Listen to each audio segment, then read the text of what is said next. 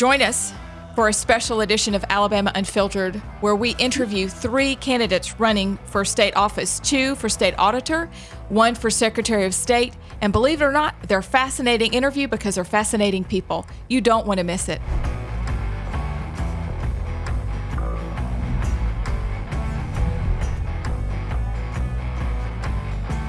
Welcome into this special edition of Alabama Unfiltered. I am Amy Beth Shaver along with Allison Sinclair. Scott is off today uh, because he has hosting duties for something this evening, but we are joined in studio by um, our Secretary of State candidate and two candidates for auditor's office. But before that, I want to let you know that you can go and sign up for 1819 News. You can subscribe. It can come to your inbox every morning. You can find out exactly what's going on in Alabama. You can also sign up if you'd like for the da- daily detail.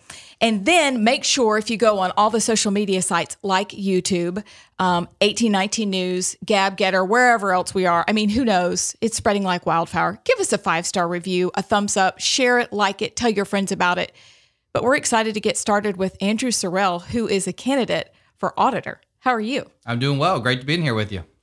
We're going to get to what in the world is the state auditor, but first, tell us a little bit about your background, how you got here, why in the world state auditor. Sure. So we ended up in Alabama because my dad's a preacher. So my dad, granddad, and great granddad are all three preachers, and I'm a politician. So I totally messed that up. But nonetheless, we got called to a church in Muscle Shoals, Alabama when I was six years old. We moved here in 1991. And so I've spent the last 30 years of my life here. Graduated, uh, graduated Muscle Shoals High School in 2004 graduated University of North Alabama in 2006. So if you do the math, that's two years. I did set a record at UNA as the fastest person to ever graduate, earned my four year business management degree in less than two years. And actually, okay. Did you take high school classes, like high school, college? When I was in high prep? school, I did take some college classes, okay. so I had a little bit of a head start. And then I took overloads. I mean, it was one semester, I took seven core classes and I went summers and I just I, I got done in less than two years. Was that purposeful? I guess it oh, has oh, yeah. to be. I, I was intentionally trying to get done quickly because so, I started my first business and I wanted to get to that. Which was wow. Internet college textbook sales. I started when I was 16 in my parents' screen porch. My brother and I started that company. Grew to be quite large. We did 9 million in revenue one year. We had almost 40 employees at one point and I just sold that company about a year ago. You're a hustler. I'm a serial like entrepreneur. It. Yes. So, were you selling things when you were like really young? Always. Always. Yeah, I took okay. took my Halloween candy to school and used to sell it off. You know, of course you did. of course you did. Okay. Genius. So, you're running for auditor. Yes. What in the world does an auditor do? Well, I had to ask myself that question in 2019 because you know I serve in the legislature mm-hmm. and there were mm-hmm. two bills introduced to eliminate the state auditor. And actually, I remember going and sitting down with the current state auditor, Jim Ziegler, and saying, "What exactly is it this position does?" Because look, we've all been guilty of voting for state auditor and not fully understanding the position, right? right? Guilty. And right. So what Jim told me was the state auditor tracks all the state's property. So not the real estate. We're talking the personal property items, the pickup trucks, the iPads, the shotguns and there's about 1.2 billion dollars worth of taxpayer property. It's spread out over 176 wow. different state boards and agencies, and we lose about 1% of it every year. There's a report actually on the state auditor's website you can go look at. By the way, none of the missing ca- uh, property item cases are ever prosecuted in Alabama. That's another big problem we have. We need to work with the attorney general and the local district attorneys to make sure that some of those get prosecuted. Even cases where we know what's missing and who took it, they're just not being prosecuted. Why not? That I don't. I do not know the answer to that question. So if you look, um, did a little research. There's uh, Shad White, I guess, is the auditor in Mississippi. Mississippi. And so I was looking on his Facebook page. They are prosecuting things all the time out of his office, like welfare fraud or just embezzlement from different agencies and things. They obviously have some sort of jurisdiction to prosecute and arrest that. And you don't even work with the attorney general's office or the auditor wouldn't?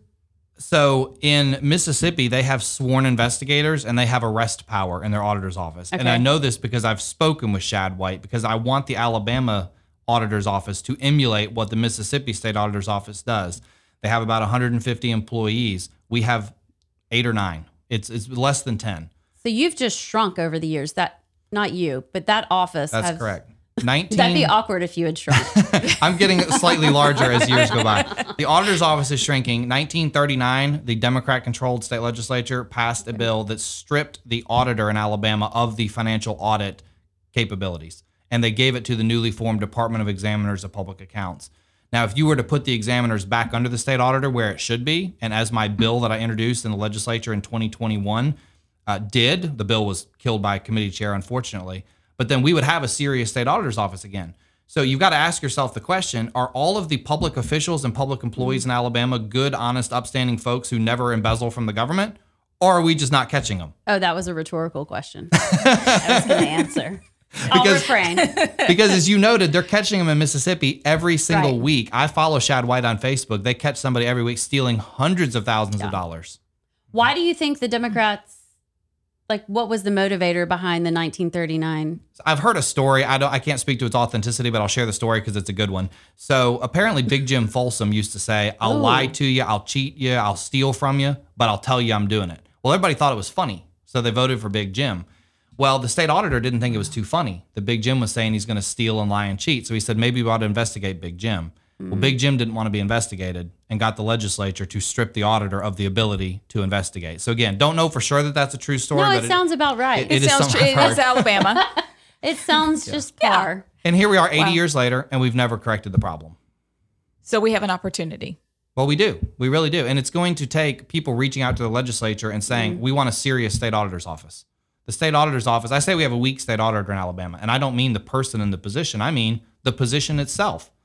Yes, the auditor does still track the property. Yes, the auditor appoints board of registrars members, which I'm sure we're going to get to at some point in this interview. But no, the auditor does not do any of the financial audits anymore. They're all done by the examiners. They routinely run behind on their audits. My local university told me they have to hire independent auditors to come in and, and do their financial audits so they can renew their bonds. And the head of the Department of Examiners of Public Accounts makes more money than the state auditor and the governor combined. Uh, okay, which is how much money? Uh, it's over 200,000 a year. Sure. Don't know the exact number. Okay. It, it's all just ringing true. Good Okay. grief. So you bring up this idea that they're examiners, and our listeners are saying, okay, that sounds familiar, but what does an examiner even do? Yeah, so the examiners do what the auditors should be doing. They actually go in and do the the financial audits in Alabama. Now, all they're doing is making sure that money is not being skimmed off the top or whatever. But what they're not doing is looking to see is there a better way to spend this money? Is there any way to save money here or there? And that's another really valuable function that our state auditor should be doing. Who better than the state auditor to look for ways to save taxpayers money? By the way, fits my personality perfect. I was one of the most tough fiscal conservatives in the state legislature the last four year. Voted against spending bills routinely. Voted against bills that grew the size and scope of government. Introduced legislation to save taxpayer money. All of it was just killed because in Montgomery right now, there's not much of an appetite for actually shrinking government. Hmm. So is that what made you choose to leave the legislature and move over and run for this office? what made me reach that decision this year and by the way it was a very tough decision i'm a first term legislator you know a lot of people expected me to serve three four terms in the house you know but so changing offices rather than running for reelection was definitely a, a big decision my wife and i prayed about for a long time. But the reason i finally did it was because i'm literally trying to save our state auditor. Our state auditor's uh, position is under attack. There was a bill introduced this year and that passed the state senate with only one no vote. By the way it was a democrat that voted no.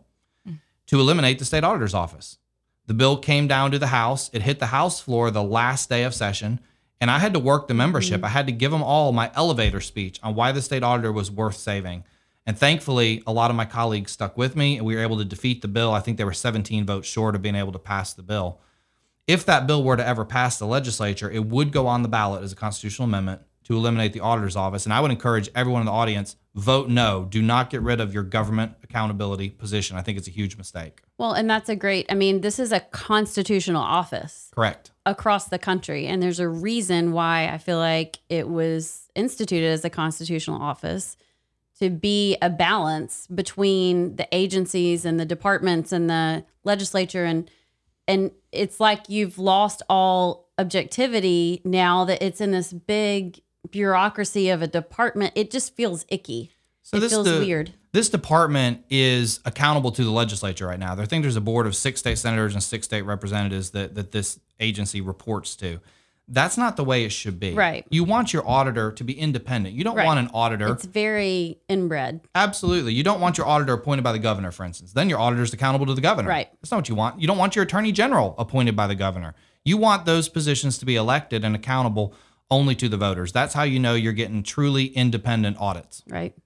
So, as we know, Alabama fourth graders visit Montgomery. Like, that's the year where we study Alabama history. We visit, and your office is probably generally not visited by the kids.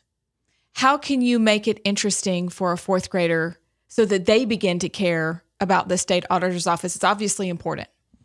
I think kids love to listen to stories. And I think if we can go back and tell them stories about what the auditor's office used to be, explain to them that the state auditor is still, and to this day, fifth in line for the governor in Alabama, ahead of the Secretary of State, because that's how much importance the framers of the 1901 Alabama Constitution put on it.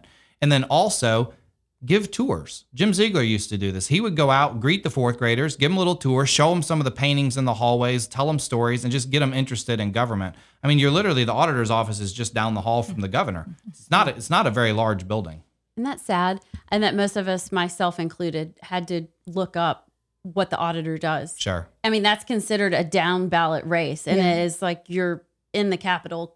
I mean, it's just crazy. So Yes. that's part of why I appreciate you coming on because that's we're trying to educate all of us that slept through civics, I guess, in seventh and eighth grade. It's true. Um, Guilty. But before we go, what just your top priorities? You said you want to bring the examiner department back underneath the auditor. How would that work? Would would that just literally just shift? And what else are your top goals? So first of all, it's going to be a big transition. It's that's not going to be something we can do overnight. I think if and, and and ultimately it's up to the legislature. So I've already crafted a bill to do it. I've got to work the membership of the legislature and get them to try to move the office back. I think that's something that you'd want to take effect in like probably a two to three year timeline Right. to provide for the transition.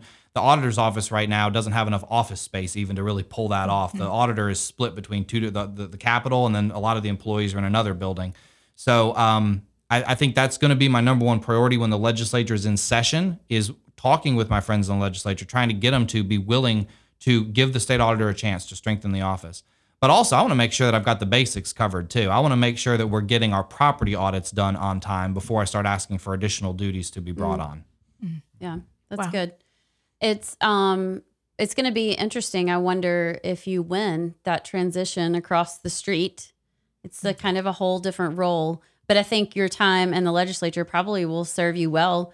Hopefully you get a good sponsor for the bill. Yes, Um, that's key. I last question from me is um Jim when his budget got downsized, he literally split his business cards in half. Yes. And so you get like a little one by one business card. Will, will right. yours look the same? or will you have real business cards? Well, uh, I'll probably just pay for my own business cards. And by the way, I'm going to turn down the state vehicle too. I don't need a state card to do my job. I mean, I, I want to make sure that I've run on a platform of small government, and I want to keep it that way. And to that, to that, uh, on that note, the state auditor's office budget has been slashed over the last few years. There's, there's years when it's been down 30 percent that Wow. they've cut out of it. This year, I think they added 100,000 back to the budget. So whoever the next state auditor is is going to have like a, I think it's like a $950,000 budget instead of 850 from the year before. And, and really, 850 office can't survive on 850. They'd have to start letting even more employees go. So I think 950. I don't know if that's the right number or not. I won't know till I get in there and begin managing the auditor's office. But I'll tell you this: I'm not going to request a penny more uh, from the budget than we actually need to run the office. But I don't want anybody to accuse me or or Stan if he were to win of saying, "Hey, look, they're- said they're small government and they're trying to grow government." Well, no, the budget's been slashed so much already. Right. If you ask for some of it back, you're not growing government. You're just you're just returning. I mean, if the auditor is not able to fulfill his responsibilities due to lack of budget, you've just handicapped the office and you haven't done the taxpayers a favor. Well, I mean, in the end, you're saving money if you do it and you have some business experience all the way down to selling Halloween candy. Pretty savvy. but, you know, you save money by not losing all the things. I mean, it's a lot of stuff that really you is. forget the iPads and the laptops and the phones and the, I think you said some guns, which I kind of forget about that whole Correct. And just tired. I don't know what Well, that, tractors. that's an important thing to note too. Is even uh, I think the auditor's office could be almost self-sustaining. It could pay for itself with the amount of property that you save Because if nobody was coming behind making sure the property wasn't disappearing, how much more would be being Right. stolen? right. Uh, yeah, so I, th- I think that's an that's an excellent point there. Yeah. So, are there any last minute things that you want voters to know when they head into um, the booth? I think so. I think you know everyone running for office claims to be a conservative, but I have a voting record to prove it. I've been ranked the most conservative legislator the last three years in a row. My first year, I was ranked number five. So I've never been below. Did that offend you? You know, um, I remember going to a meeting at Lauderdale County Republican Executive Committee. I announced that I was number five, and that they jokingly told me, "Come back when you're number one." So uh, I did. year. I did go back then. the next year when I was number one and, and tell them that. But I think simply going to Montgomery and being a conservative is no longer enough. Simply going to mm-hmm. Montgomery and voting the right way is no longer enough. What we need are conservative fighters. That's how I got constitutional carry moving in the state mm. house. You know, if you just sit there and vote yes or no on other people's bills all day, that's inadequate, in my opinion. Yeah. We need people who are going to go down there and not be afraid to stir the pot because Montgomery needs to be stirred. Mm. Big time stirred. Andrew, thank you for coming in today. Appreciate the Thank you. interview. Appreciate Enjoyed it. Thank you. Okay, so I thought that was extremely interesting and very convicting. I it's really sad and I regret it. So when I was getting my engineering degree, I didn't have to take any history, government. I didn't have to take a foreign language either. And when I sit and I try and learn and listen about these things, I feel so um ridiculously uneducated because that's something we should know. Right. And and when you're only like four four boxes down on the ballot, you should be pretty important. But I literally I remember I would either um like just choose the coolest name. Oh, Just who like, doesn't? Oh, I like I like mm, what's I mean, if it rhymed, maybe there's some alliteration there or Unusual names. unusual, or if it made me giggle. And that's embarrassing. Well, I think we've all been guilty of the same thing, or like texting our friend while we're sitting there voting and saying, "Do you know any of these people?"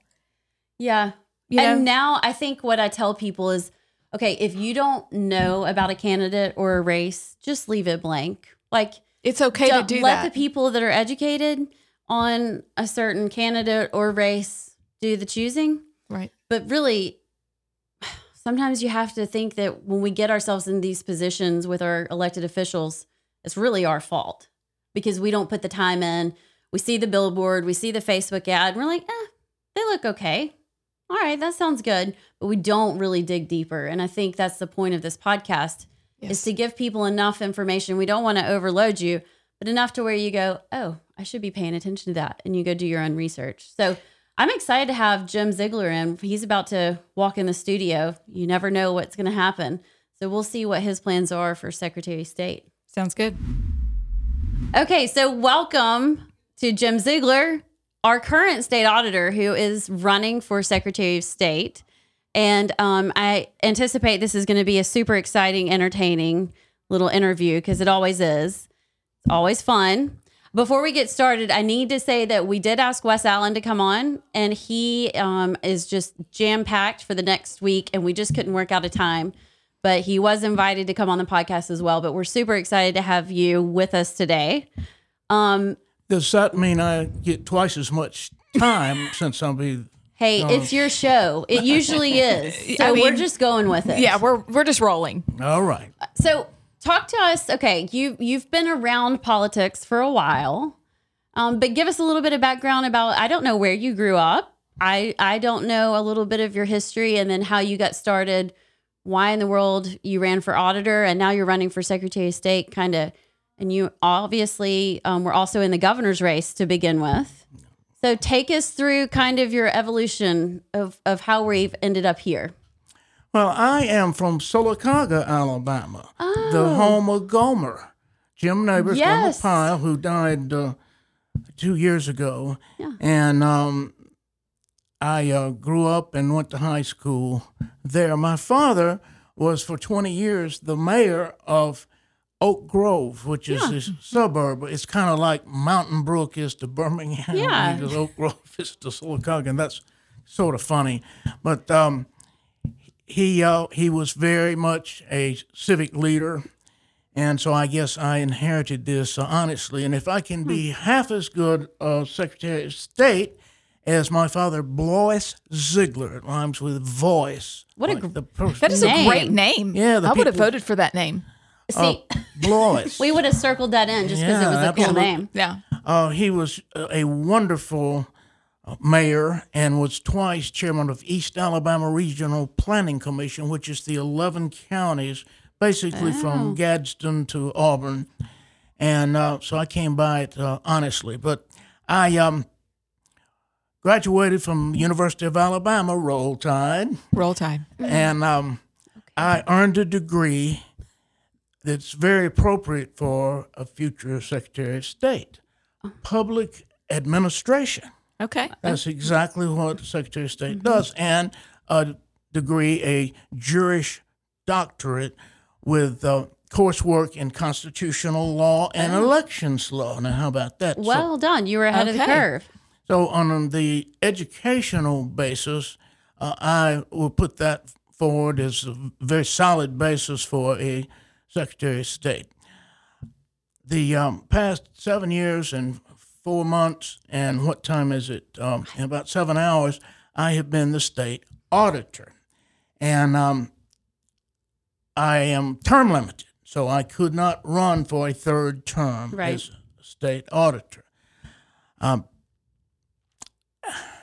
I've been interested in elections and in problems in the election and what we, the public, and the leaders can do to safeguard election accuracy and integrity. It started in the 2000 presidential race between Al Gore and oh. George Bush. The That hanging Chad. Yes. Wow. Oh, those Chads. the mess in the state of Florida. Mm-hmm. And it, it was so bad and, and such a borderline a constitutional crisis for this country mm-hmm. that the National Republican Party decided to uh, recruit a team of election lawyers to go each presidential election prior to the election and do preventive medicine to try to spot what problems might go wrong and prevent hmm. them. And so uh, I was selected, and I went in 2004, 2008, and 2012. Uh, in four, I went to the Panhandle, and in eight and 12, I went to Tampa. And uh, it was like I was getting a master's degree in election problems and how to prevent election problems. And we did. So by the 2016 election, we felt like Florida had really evolved in terms of its election accuracy and the problems. They hadn't completely gone away. You've got to be constantly vigilant. But uh, by 16, Donald Trump carried Florida. Um, Obama had carried it the two previous times. But um, I'm not a newcomer to fighting against election problems and irregularities. I would put that experience and educational background uh, up against uh, anybody in terms of being the chief elections officer of the state of Alabama, which is what the Secretary of State does. So this is quite a, a natural for me. I feel like um, I'm where I need to be. That's a good feeling. What did you learn when you were getting a master's level education down in Florida that you could apply to the position if you were elected Secretary of State? Well, some things would not help or would not be ap- applicable, like uh, don't let Yankees from New York run the polls. You know, we don't have as much. But you don't have the snowbirds. I mean, yeah, yeah, yeah. You don't have that. they have that problem in in um, in Florida. We don't have that as much uh, in the state of Alabama. But uh, this was the overriding thing that I learned. An election problem is far better addressed beforehand, before the election, rather than try to cure it up after the election. And um, sometimes you're in a situation where a problem occurs anyway, and you have to have a recount or a, challenge or a litigation. That's not the preferred way to handle potential problems Right. in an election. Anticipate what might go wrong or n- identify the soft spots and prevent it. But an ounce of prevention is worth a whole ton of cure when it comes to uh, election problems. I'll take that approach as the Secretary of State and try to identify what could go wrong and try to prevent it from going wrong. When I was in college, I read um, Stephen Covey's just for fun. Seven Habits of Highly Effective People. That's, That's when I was book. back really responsible and together. Things have changed, but that's what I remember. It's like try and be proactive instead of reactive. So, if you were elected as Secretary of State, what would your top priorities be for the election system? How could we weed out some of the potential issues? Because no system is perfect, but you put in all the safeguards that you can, and then you have to have power to prosecute the things that do go wrong. So, what are your top priorities for the election system? I don't know if I could enumerate them as first, second, third.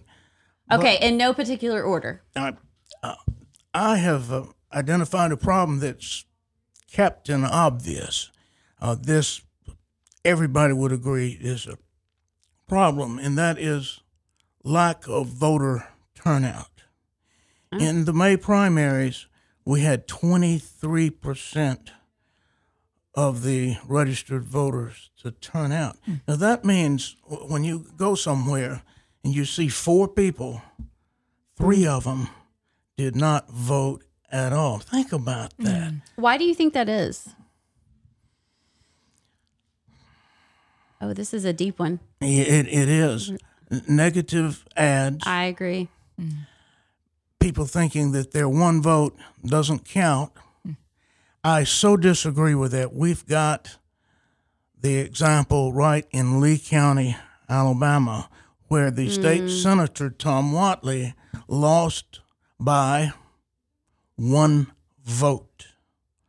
One vote.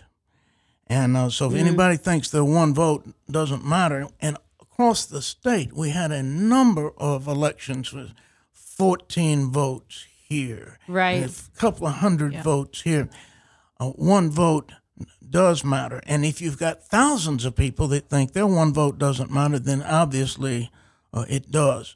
So I am developing a program to increase voter interest and participation. I've got a model to go by. The current Secretary of State uh, ran a successful program on voter registration. Right. Right now, Alabama has the highest voter registration that we've ever had, and one of the highest in the United States. So the program that was done worked. Voter registration is not the problem now. It's voter turnout or lack thereof on election day.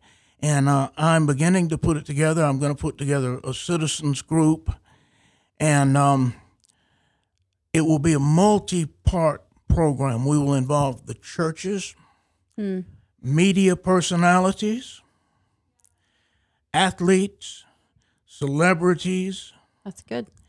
and all of them can give a testimonial for why they go vote why it's important for you to go vote. And this is um, doable.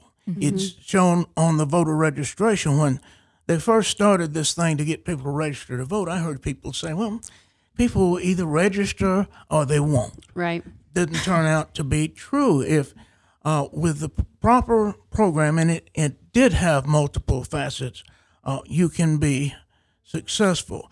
Now, Let, let me just give you one fun example. Involve the weathermen, the meteorologist. Can you Okay. all right, say start about five days before election day, and all the meteorologists. Hopefully, they'll get to competing to who can do the best job for this. And today's forecast, tomorrow, and on Tuesday, election day, we are expecting clear skies in the morning and scattered thunderstorms in the afternoon. So you may want to make your plans on election day to vote early to avoid those thunder showers and the traffic that we always have when we have thunder showers. Uh, so every time that Tuesday is mentioned in the weather forecast, the long range forecast, talk about it being election day and you need Get to make little your plans. Yeah. Okay. And uh, now, what did that cost the taxpayers? Zero. Zero. What did it cost the media outlet? Nothing. Nothing. A few seconds, just a little focus on it by the meteorologist, Mm-hmm. and it actually improves their forecast because it focuses people on the idea that they need to pay attention to the weather because they got to go vote that day. So it's a win-win situation. Now there there are some people right now saying, "Oh, that's silly. That that won't make it." I'm going to ignore those folks while I'm getting it done. Just block out the haters. Block out the haters, Jim. So I thought you were going to say that we were going to have like a contest between the meteorologists where like if we get 40% voter turnout, somebody was going to shave their head or something. That would be super You know, we fun. could also do that. You, you're heard it here first. You're you're thinking that yeah, James Spann's got a coverage there. Channel Six has a Yeah. coverage Yeah. there. Channel Thirteen has a coverage. And see who I like Could create thinking a outside the box. You know, and, and it's interesting you mentioned churches because there's this whole thought, I feel like, within kind of the church community that Christians shouldn't be involved in politics. And it's a tragic thought in my book because God calls us to preach the gospel and to intervene and to be salt and light to all corners of the earth. That even includes Montgomery, which is hard to say sometimes. yeah. But true. um, but I do think that that's important. Is just reaching, thinking outside the typical box. Because what I find is when you're trying to motivate people, we we really those of us that are in touch with politics and kind of that's our bent. We preach to the choir a lot. We taught it's an echo chamber with who we reach. So I I think that's a great idea. That's interesting. So what else um, in terms of like machines? Are you on board for getting rid of the machines? You want to go back? Like I miss the old school lever. Like Those were the best where you- machines. they close the curtains and all the. Like I'd like to go back to those. Why not? uh, I have announced that I'm forming a working group, a citizen working group. We might allow a few politicians on it, but not too many. It'll mostly be a normal citizens working group. And uh, I've had three, four people to volunteer for it already. And a couple people I've asked would they serve, and they, they said yes.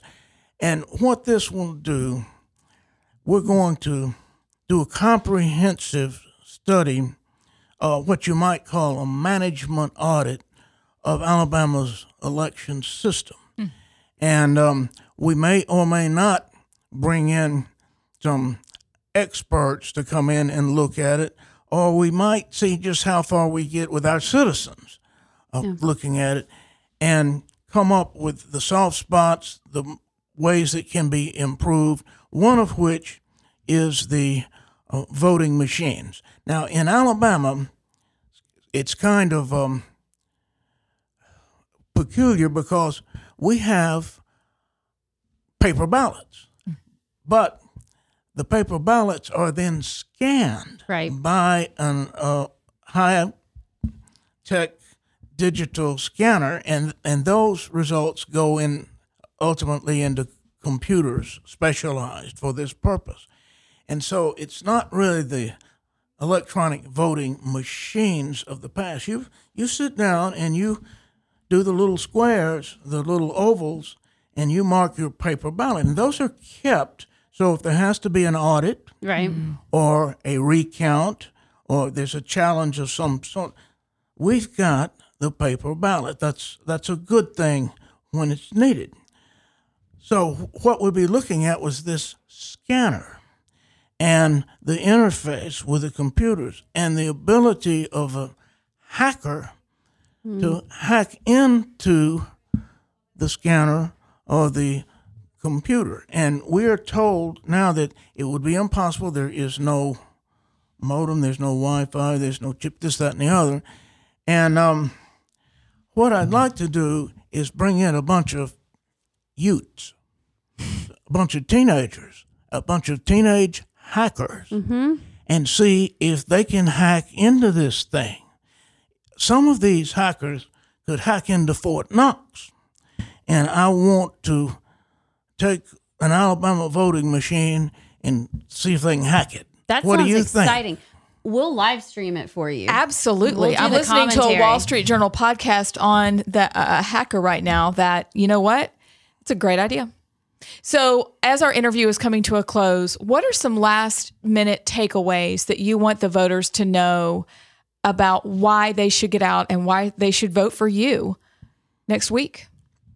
As the state auditor, I served as a watchman against waste, mismanagement, and corruption. Sadly, we had some of all of that in Montgomery, and we were able to win some battles, didn't win them all. Mm-hmm. As the Secretary of State, I can serve as a watchman against election manipulation, against drop off ballots, against all mail in ballots, against non citizens voting, against hacking into the system, mm. against any method of voting manipulation. So a vote for Jim Ziegler is a vote to put a watchman over our elections. Mm. Can I ask one more question? Yes. Is that legal? I don't know what time it is, but okay. Did you see 2000 Mules? Oh, I certainly did. I went out and saw it in the theater with a large group of conservative constitutionalists, and it was a very concerning. And I would recommend any of the viewers go online. It's now free. 2000mules.com, M U L E S, 2000mules.com, and watch it. Yeah. If you're not worried when you finish watching that movie, watch it again. That's a good Oh, word. my That goodness. is a good word. Well, thank you so much for coming in with us today, uh, for sharing your vision and educating us about the Secretary of State's office. Thank you. Thank you so very much. It's uh it's one of those offices that to be honest, I I don't want to call it a loser office. That's not nice at all. But nobody paid attention to it really. I mean, Secretary of State, you're like, eh, maybe they do some business things. Some 2020, everything got really, really right. important. So we appreciate you running and your commitment to truth and just investigating, just seeing what we find. I mean, I, I don't understand why we can't open some of these machines and why we can't. Hopefully, there's nothing there. But the one machine that they have opened, there was a chip in it. And they didn't think it was there either. So I appreciate your transparency and your willingness to kind of put to rest some of the people's concerns or find something and then let's deal with it. That's right. So That's right. good luck on June 21st. Thank you very much, ladies. Thank you. It's good. Okay, so that was a great conversation with Jim Ziegler, who's our current state auditor, who's running for Secretary of State. And I thought a he said something hoot. real. He's absolutely hilarious. he I think he's always been that way and some people think he's kind of quirky and but like it's very endearing in that he's just a person. He He's- is. He's not your typical politician. which I appreciate in this day and age. Yes. And I think I think the money quote for me from him was that voter registration was increased, Mhm. but voter turnout was not. I mean, we had 23% Yeah. turnout, Yeah. um, but I thought that was very interesting. I'm not sure what it means, except that maybe, you know, John Merrill likes to talk about that he's registered all these people, which is great because I do encourage participation. We have to get people more involved in um, civic, their civic duties. Um, sorry, every time I say duty, I want to giggle. so it just blanked my head. there you go. I said duty. anyway, um, so we do need to increase participation, but what does that mean if they're really not getting out and voting? What good Right. is that? That's right. And I, I was surprised because I feel like after all we went through from 2020 until now, we would have had, I mean, 23% for a primary is average. Right. They're talking about in this runoff election that there might be 10 or 11%. And in Alabama, the Republican primary and these runoff, in a lot of ways, it is the election It is. um, as we're a Republican state. And it just baffles me that more people aren't interested. Maybe Jim can make it fun again. I don't know. I think it would be also fun because as I, you know, when I ran for office 100 years ago, it was a day. That was eight years ago. It was eight years ago, but it felt like 100. Um, but, you know, maybe making it into a, a just a festivus, a, a festivus for the rest, of us kind of a day, but just kind it. of a a different atmosphere. I think we also have to retrain our brain that yes, we know we vote in November. Mm-hmm. Everybody knows that from civics. But we also have to understand that you're right. In Alabama, the primary is the day. Yeah, and so, what can we do um, as people who are involved with politics to make sure people understand the importance of that day? That most people are going to be out of town. So, to absentee ballot, make sure you have that. Make sure you've registered. There's little things that we can do to tweak that to make sure that more than 23% turn out. And then for the runoff, that more than 10 to 12% show up because those are the people who are deciding Yeah. who sits in That's these good point. offices for the next four years. So there you go. it's I think it's the whole impetus for why we're doing this show, which you know, talking about state auditor and secretary of state may not sound all that glamorous or that fun or but it's really important and I hope that you all will take this and watch it, share it with your friends and family um, before next Tuesday on the 21st. But we have um, Stan Cooke, who I've actually never met. I hear he's a great guy. So I'm excited Yep. to meet him. Um, he'll be in the studio in just a minute. So we have Stan Cooke in the office in our studio, not our office. That would be way too serious for us. It would be. Um, I don't know why I said office. But it feels like an office, so we're saying it. Yeah, well, try and be official. And Stan is running for state auditor. I've never met Stan, so I'm excited to get to hear a little bit about your background, kind of why you decided to run, where you came from, Certainly. uh, anything we need to know about you. Well, um, born and raised in Walker County, uh, born in Jasper, raised in a little small coal mining town called Sumiton. Used to be called Summit, but because uh, they wanted to apply for a post office, um, they adopted the name Ton on it for, for the tons of coal that they mined. Okay. Uh, so that's how you get some a ton. So I uh, grew up there. Uh, we grew up uh, pretty poor community. Uh, you were a coal miner or a farmer, that was it. Um, so uh, we grew up poor, uh, had to earn a dollar, and I know what it meant to uh, take your bicycle and put a milk carton basket on it and drive up and down the streets and get the Those Coke bottles good and good days. uh, yeah, get a nickel per bottle. And uh, later on, when I was a teenager, I would uh, instead of doing what most kids got to do was you know play football, basketball, baseball, be at practice after school. Uh, I would go home and do my homework, and then go to work for Drummond Coal uh, at this at the coal mines yeah. at the strip pit, flat top mine, and Sayre pit. I'd work about five hours a day. Uh, that's all they'd let me After work school? after school Wow. uh, get my homework done, then go to work and come back and do it all again, uh, five days a week, and earn my money to go to college and buy me a better car. yeah. So I know what hard work means, and I know what it means to look at that payday and see the taxes taken out, That's not fun. and the appreciation of uh, all the adults that you know raised me and everybody that struggled the same struggle. Um, later on in life, that would play into my desire to be in politics to make life better. Uh, Where did you go to college? First uh, college I went to was Lee University in Cleveland, Tennessee. Yeah.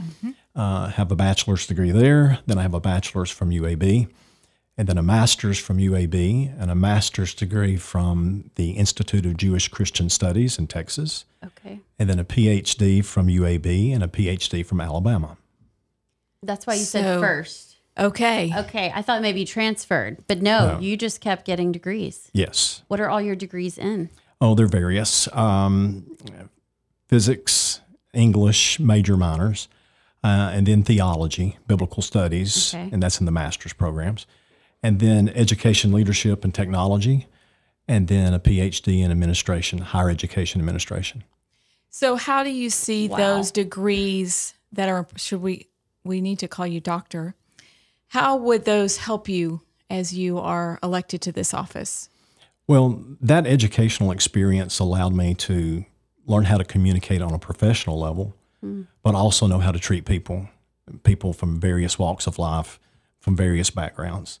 Uh, taking my own into consideration, and then how to cast a vision, uh, how to lead people to that vision, uh, let everybody find their purpose. Uh, everybody, I don't, my, my, I don't like to micromanage, so uh, I like to give people a job and turn it over to them, and train them uh, and let them do their job.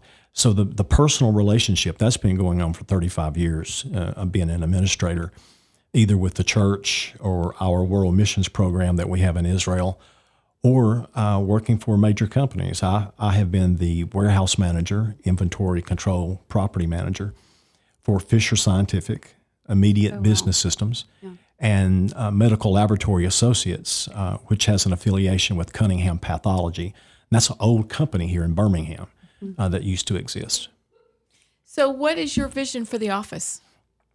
Well, number one, return it back to its constitutional role, uh, that it accomplishes exactly what the Constitution says. Stay within the lane of its description. Uh, don't meander out of the lane of the auditor, but do the auditor's job. Which is what, according to the Constitution? Okay, uh, number one job is to inventory and take a property management role over all state purchased property with state tax dollars, $500 or more. Uh, that's the number one role. Now, I will run that office differently than it's being run now. Uh, I don't believe in being Montgomery top heavy. The- I believe in hiring people to work in the field. So, someone in Huntsville, someone in Birmingham, one person in Montgomery, one in Mobile, and uh, let them serve 16 counties and put them in a centralized location where the majority of the property is located. So, they're not driving all over the state. Right. There's no reason to have all these employees in Montgomery and that's been a that's been a heated discussion. Um, we let them work from home and then come into the office once a month and bring their reports, and we can have a meeting. Uh, so that's the number one goal is to streamline the auditor's office with the budget that we currently have. Um, I know other people before me say we have to have a larger budget, and realistically, you do. But I think you have to prove yourself too. Right. And so we're, we're going to do that. Uh, the second thing is the Board of Registrars is very important. They're on the front line of the voting process, election integrity. So we want to make certain that everyone has uh, a Board of Registrar, in my opinion, a constitutional conservative Republican. And you have you have one vote. One that. vote Okay. in every county but Jefferson County. Jefferson County always has to be weird. Yeah, a- and there's a reason why. It's not that it's just weird. Uh, back when the Democrats ruled the roost and uh, they were in control, uh, they set up a piece of legislation where they opted out of the registrar system. And they, as a Democrat, uh, uh, the, the county leadership hired their own registrar and set up an office, a big bureaucracy here in the county. Uh, if I'm state auditor, I'm going back to my Republic, Republican brothers and sisters and say, hey, look, we didn't create this problem. We don't want to own it. Let's fix this problem. And I think if I explain it to them what happened and the history behind it, I think we can get a lot of people to buy in and we can fix that problem. So what was the motivator for Jefferson County to do that? Just, Just to have control. Democrats wanted control. Yeah. Uh, just total control. Uh, and a lot of the problems with the auditor's office can be traced back to a Democrat governor, a Democrat General Assembly before we had a Senate and a House, or a Democrat led Senate and a House. Uh, they would vote to strip away uh, the power of the auditor's office. It, it became the whipping boy of state government. And uh, that's why we have a bureaucracy today in Montgomery, the examiner's office right. and and uh, they get a budget of $16 million a year from two budget allocations and the state auditor's office gets 870000 a year 16 million. 16 million a year 8 8.6 million just from the general fund Oh, wow. Did you know that? I didn't know that. I, I know they employ like 150 people yes and you have eight in the auditor's office. So they've really Correct. just stripped the office of the power that it should possess. That's Right. part of your goals. Um, what like why auditor though? And how did you get involved? Are you a practicing like do you preach? Yes i pastor a church Okay. uh, i'm a district bishop i oversee 10 churches uh, we have a world missions organization in israel Okay. uh, a school in Bethlehem that we support, uh, an intake center in Jerusalem. um, a couple of clinics around the country. And then uh, we have a small business in Jerusalem that's called Owning History. And what we do is help uh, Christian Arabs and Jewish people get their Israeli based market uh, products to the market. Okay. And, uh, and th- that's very rewarding because they struggle. Well, how do you go from that to wanting? You said you wanted to get involved in politics, which is a bizarre statement in the Yes. first place, but then also to choose the auditor's office. Maybe it's because you appreciate how the value of a dollar and how hard you have to work for that. Well, in, in the early 80s, I had the privilege to work for President Reagan on his first campaign. And uh, Ronald Reagan, the man and the message were one and the same. For the first time in my, li- my life, I saw a politician that told the truth, and his vision for the country was his personal vision. And he talked about taxes. Uh, now, you think we're going through a tough time with uh, Joe Biden. Well, we went through a horrible time with Jimmy Carter. I can remember coming to UAB, driving on the interstate, and there hardly being any cars on the interstate because nobody had a job and nobody could afford gas, and gas was rationed every other person, uh, every other day. It was tough. Yeah. And uh, I remember the battle that Reagan fought, and it was a budget battle. And everything goes back to taxes. And the taxes that the state has is not their money. It's your money, it's my money. And they tax that money away from us. So we need responsible leadership and servant leadership in government to shepherd over those taxes. And uh, I pay the same tax that you do, but I want to make sure that they're spending it wisely and hold them accountable for the way they spend it. So, you know, we've talked a little bit today with um, other guests, but you mentioned something really important a little while ago, and that was about. I did? You did. And that was that, you know, for some reason, people do not think that Christians should be involved in politics. How would you speak to those people and encourage them not only to make sure that they're registered to vote, but they do vote, but that they also stay involved in the political process? Government by itself is neither good or bad, but it takes on the nature of the people that we elect. So if you want good government, you're going to have to vote for good people. So Christians should be involved in every aspect of politics. I believe we'd have a better nation if they were. We'd have a better state, a better county, a better city council. Uh, I think when you come from a Christian point of view on how you address issues, law, law and order, uh, taxes, uh, that you will be more sensitive to the needs of people and the needs of others. And I think that we can run this state better. So you can't, on one hand, complain about state government, and on the other hand, tell Christian people to stay at home and stay at church and not be involved. You're going to have to be involved. Exactly. Okay, so Alabama fourth graders visit. Okay, I remember visiting Montgomery. I don't know if you remember. Did you go to Walker High School? Uh, I went to Dora High School. Dora High School. Okay. Okay. So I don't know what grade y'all went to Montgomery. But we went in the fourth grade, and you know they visit, and your office is right there where everybody can, you know, they can come give you a little visit. So why would you, or how could you make a fourth grader want to stop by your office and find out what you do? Well, if uh, we know that the fourth graders are coming, what we'll do is we'll greet them in the doorway and we'll stand out there in the lobby. And uh, as they come through the metal detector in the front door, uh, we'll greet them and we'll invite them in and we'll make them feel welcome and we'll make them feel like that that capital belongs to them and uh, escort them around. And that would be a treasure to be able to do that. I, I might add uh, that I did do those tours. And my first experience was to meet uh, George Wallace as governor. Oh, wow. And uh, I did not realize at the time when I was meeting the governor that the secretary that I passed by would be my future mother in law. And she was the recording secretary No. for the governors. So she served like six governors in a row. Oh, wow. Yeah. So she had been there. She was a fixture at the state capitol for a long time Wow. and my father-in-law was a uh, bodyguard and uh, so uh, but going in to see governor wallace at the time and none of that's on your mind when you're a kid but uh, all, it's, it's funny how that all came together That's pretty cool. That's funny. That is really funny. That's amazing. Well, is there anything else we need to know about Stan Cooke or what your plans are for Alabama for your plans for this office? Well, I, I'm going to bring 20 years of warehousing, inventory control, property management experience to the job.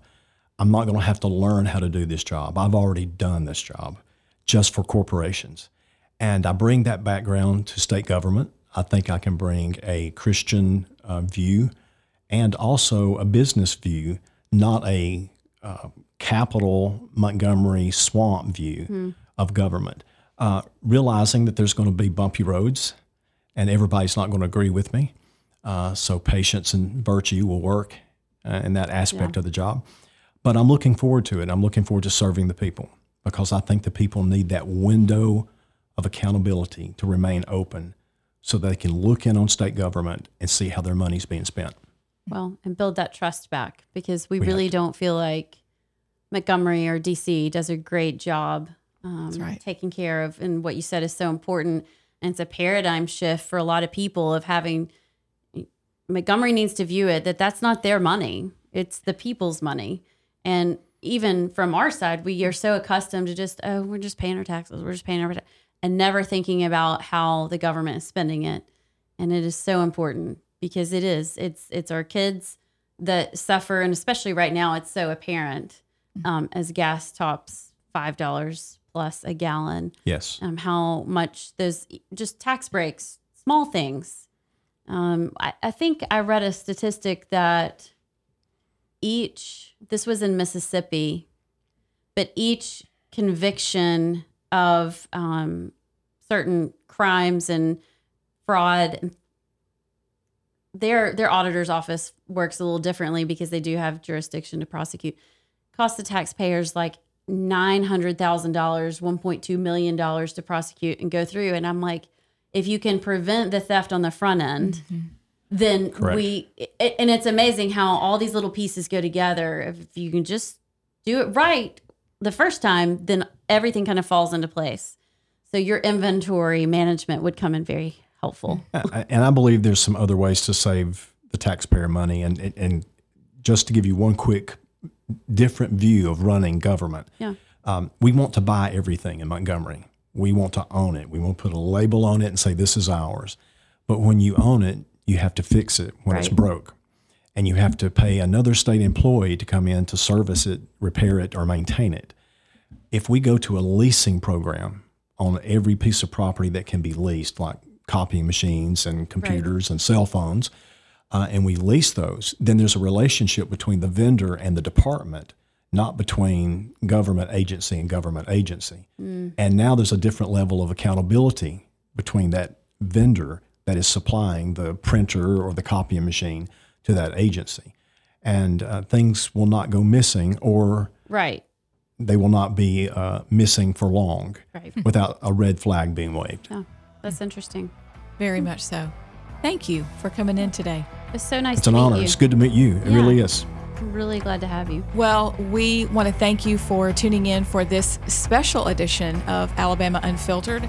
I am Amy Beth Shaver along with Allison Sinclair. I'm not Scott Beeson. I hate She's it. not I, I can't believe Scott couldn't be here. He missed it. He's probably really nervous, wondering he probably how this is. is going to go down. But you know what? It happened and we're grateful. We did it. We are thankful for you for watching, for listening. We hope that you will go to all of the social media channels. When our show drops, make sure that you like it, you share it, give us a five star review. And you know what? We'll see you next time. Thanks.